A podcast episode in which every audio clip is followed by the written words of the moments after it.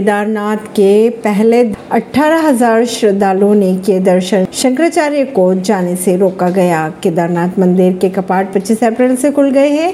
साथ ही पहले दिन की अगर बात की जाए तो 18,000 श्रद्धालुओं ने मंदिर में दर्शन किए।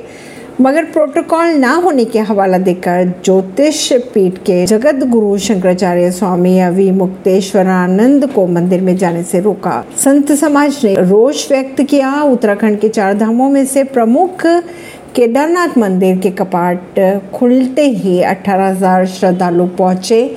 साथ ही दर्शन भी किए लेकिन केदारनाथ मंदिर में विशेष तौर पर शामिल होने के लिए पहुँचे ज्योतिष पीठ के जगत गुरु शंकराचार्य स्वामी अविमुक्तेश्वरानंद को प्रोटोकॉल ना होने का हवाला देते हुए मंदिर में दर्शन करने से रोका गया। इसे लेकर धर्मनगरी हरिद्वार के संतों में रोष दिखा।